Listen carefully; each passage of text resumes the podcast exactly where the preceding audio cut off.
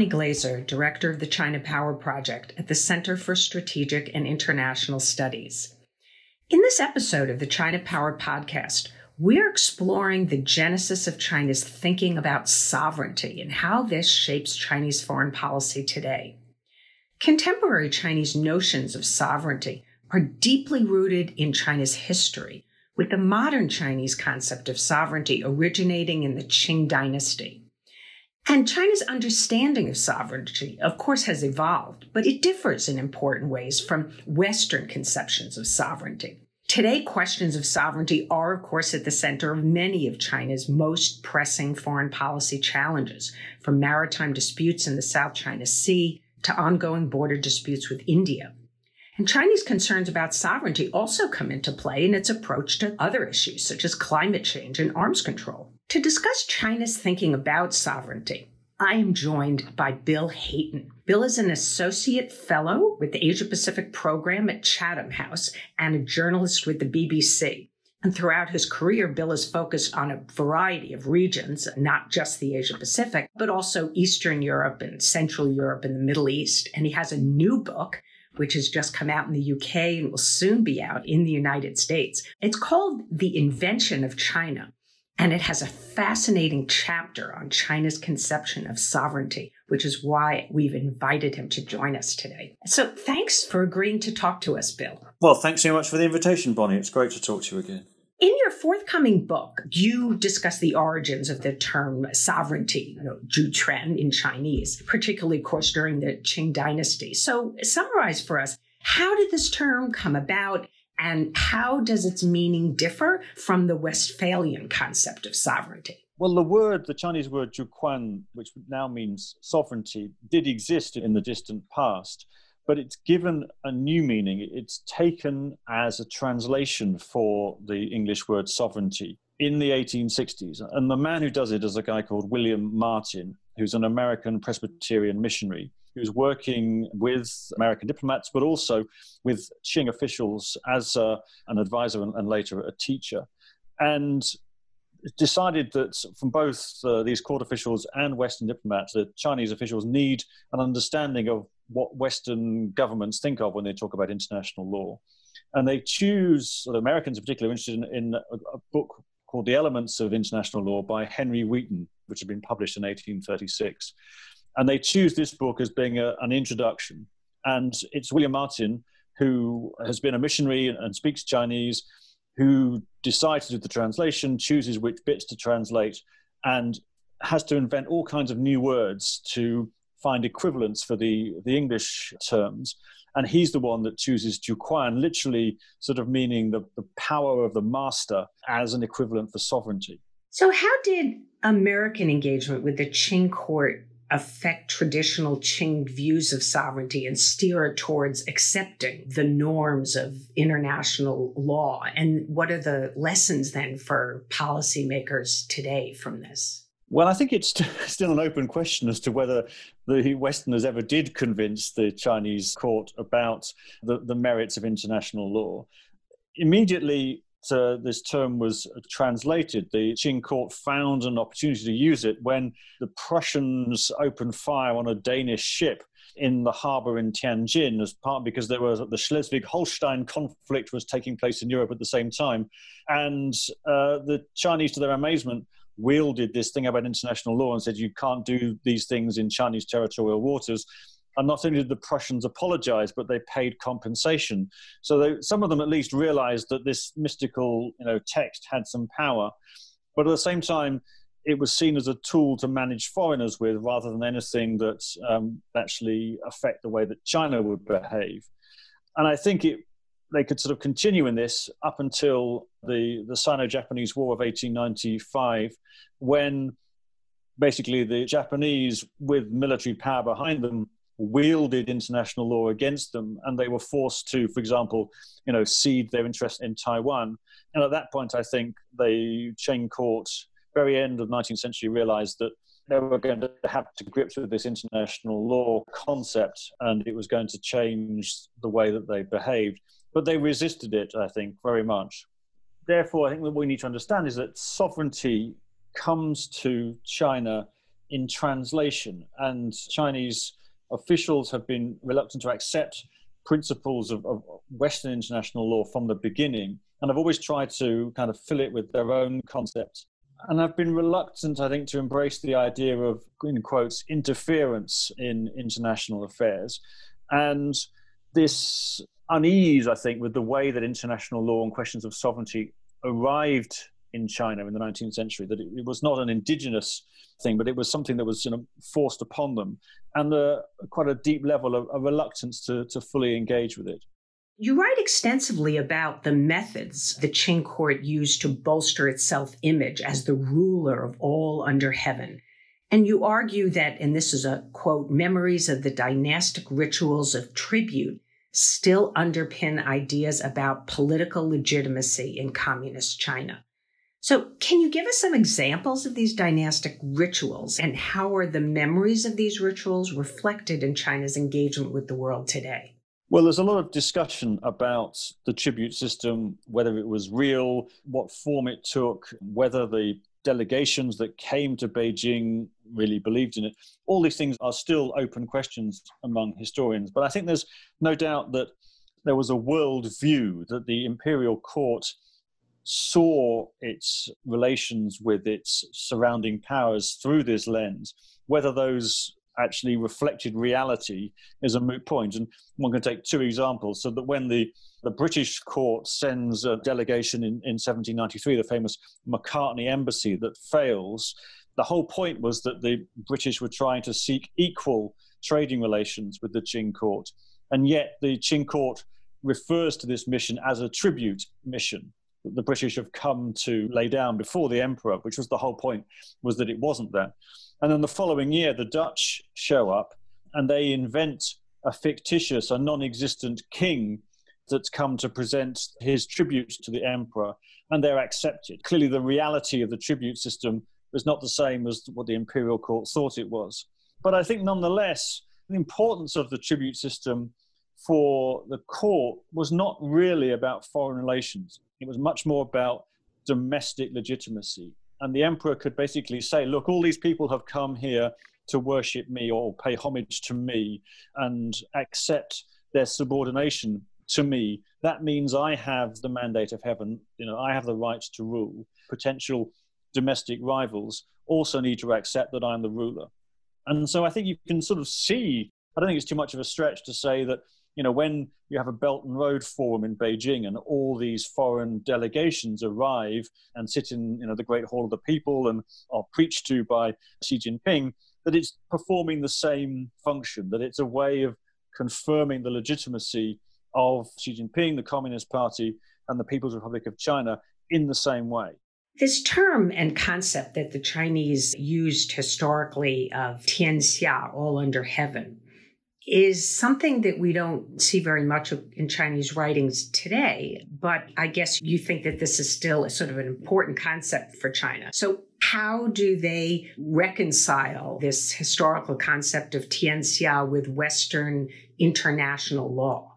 I think I think it's quite hard, really. I don't sort of see, you know, a direct way that you can sort of relate these two together. I think there's a sort of disagreement among Chinese scholars as to whether Tianxia can actually be a serious model for China's foreign relations. And I think there's to some extent some Westerners have looked at it and sort of thought, well, let's look for something indigenous here and, and authentically Chinese, and they've seized on, on this idea. The, idea of Tianxia, literally all under, under heaven, is that the imperial authority kind of radiates away from the person of the emperor in all directions. And uh, you know everything in theory should be ordered by this you know the confucian if you like way of, of doing things and there will be ritual and there will be tribute and so forth and peace. Whereas international law is fundamentally the opposite. Sovereignty was a way of thinking about power that didn't come down from heaven and was actually was earthbound and therefore was vested in states and and was different between states and so forth.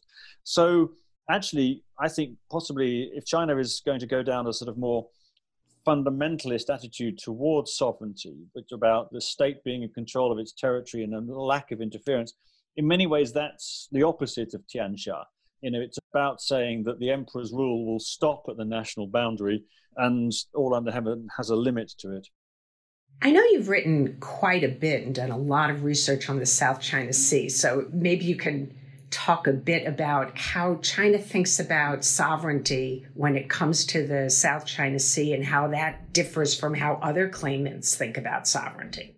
Well, I think what I might do is then to understand the South China Sea is, is push us forward a bit into the 20th century. It's sovereignty, but it's also a sense that territory becomes an emotional kind of totem, if you like, that claim in the South China Sea develops really in the 1930s at a time when China is in conflict with Japan, literally in conflict, but also in a sort of diplomatic conflict with France. And the islands in the South China Sea sort of become a, an emblem, a place where the country can plant a flag. And we're really talking about the Paracel Islands at this point. And they've become an emotional cause. And this is a time when the new republic is trying to get its citizens to really believe in the republic and to become patriotic and have an interest in preserving the state. And they deliberately set out to create a sense of humiliation about previous territories that have been lost in the past and a pride in a state that's going to go and get this territory back. And so they instruct historians and geographers, academics, teachers to really lay this on thick with school pupils and in the media to try and make territory an emotional cause. And it's exactly this moment that the South China Sea Islands become emotive in the 1930s, between 1933, and they take on a kind of a spiritual value. And I think that's the legacy that we have today this idea that they become a marker of national pride and sovereignty. And it's interesting that I think, you know, compare that with, say, Vietnam, where they didn't feel a sense of humiliation at this time. For them, as a pop, in terms of popular opinion, it's not until the 1970s when China defeats what was then South Vietnam in a battle in the Paracels, and then it also becomes an emotional question for the Vietnamese. So it's almost as if these states have to feel this sense of humiliation, China in the 1930s and Vietnam in the 1970s, for it to become a national and emotional cause. And it's never been that, for example, really in the Philippines or in Malaysia or Indonesia. So it, it's never had quite the same emotional pull. So, the concept of sovereignty in your book, you put in the context of present era. And one of the issues that you talk about is the 2009 UN Climate Change Conference. And you note that the Chinese delegation was unwilling to accept U.S. demands that all commitments should be measurable, reportable, and verifiable. So, why were these demands unacceptable to China? How does that relate to these concepts of sovereignty? It's a really good question. And I think we don't have an account from the Chinese side. But when you compare what the Chinese government wasn't willing to agree in 2009 with what it was prepared to agree in 2015, that the big change was in the 2009 conference, it was all about inspection and everything being open to international verification. And those ideas just disappear from the 2015, the Paris agreements. So it has to be a question of China's unwillingness to have its commitments inspected. And these were commitments which the country said it was willing to sign up to. And obviously, China takes climate change seriously. I mean, it has taken significant steps to reduce its emissions, made these various commitments. So, if it's willing to do that, why is it not willing to have them inspected? And I think it, the only explanation that makes sense to me is this utter unwillingness to be inspected, to be verified, to be publicly questioned, and potentially I guess, humiliated by an international inspection coming in and saying, you're not living up to your expectations. The Chinese authorities want to have the ability to manage that public presentation of information about China's behavior, and they don't wish to be subject to some kind of uh, supranational inspection agency with the ability to criticize the ruling party. So, this can obviously have relevance to other issues as well. And we know that the Trump administration has tabled a proposal for China to be included in strategic nuclear arms reduction talks with Russia. And US Russian agreements, of course, have had very strict and clear arrangements for inspections and verification. One of the issues then going forward might be how Chinese uh, conceptions of sovereignty apply to the issue of arms control. So, is this something that the US should take into account? Should it have a way of addressing these concerns? Do you think ultimately, because of China's very strict and historical conceptions of sovereignty, that there's just no way that they will agree to these kinds of inspections and verification? That would be my first thought. Their obsession with sovereignty would make them extremely reluctant to agree to such things. I can think the only way that maybe this could be presented would be if the US were to use the analogy, you know, that this was done with the Soviet Union when you had sort of inspection regimes and open skies inspection and that kind of thing. If there was some kind of trade off whereby the United States formally accepts China as a superpower and says you are now at the level you know that the Soviet Union was in the 1980s, and that we are now equal states, and it can concede the ground, you know, to this uh, other Chinese slogan of a new type of great power relations, which the U.S. has been reluctant to do so up until now, and then maybe that the sense that China and the US are sharing this parity and this is what superpowers do, then maybe. My first thought is that the idea of this kind of inspection would be treated in exactly the same way as that climate change proposal, which was rejected and refused. So you relate this concept of sovereignty in your book to present modern day foreign policy concepts like the community of common destiny for mankind. So, can you explain what that means? What do you think Xi Jinping has in mind when he says that there should be a community of common destiny for mankind? And what does it tell us about how he thinks about China's role in the international community? It's a fascinating phrase. Sometimes I mean, it started off being called Community of Common Destiny, but the, the phrase seems to have shifted, evolved slightly. Sometimes it's now the Community of Shared Future, which I think Chinese think sounds a bit more friendly. And it's a phrase that, I mean, for example, uh, when Xi Jinping was talking to the UN General Assembly in September just gone, I think he used the phrase three times in his, in his short speech. So clearly he has some investment in it. I've just been reading a book by a, a British based academic, Jinghan Zeng, where he talks about slogan politics. And he uses this as an example of how China develops these foreign policy ideas often as kind of empty vessels waiting to be filled and then they sort of in effect the academic and the policy making communities you know then come up with ideas that can somehow you know make this relevant. And the, the, actual term in chinese was originally used in the context of taiwan. The two you know parts of chinese conception you know have a shared future a common destiny but it's become a much more general term. And then on the face of it, it you know what could you possibly object to about shared future, common destiny. This is the sort of one world approach.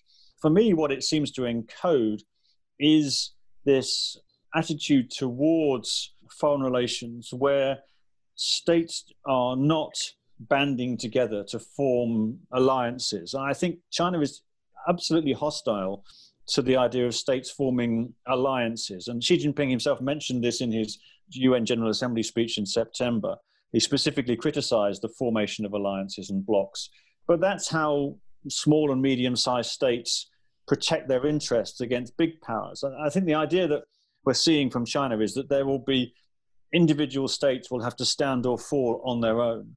And therefore, obviously, if you're a big state, then you have much more influence on the world stage. You can approach smaller states, and your leverage is so much greater.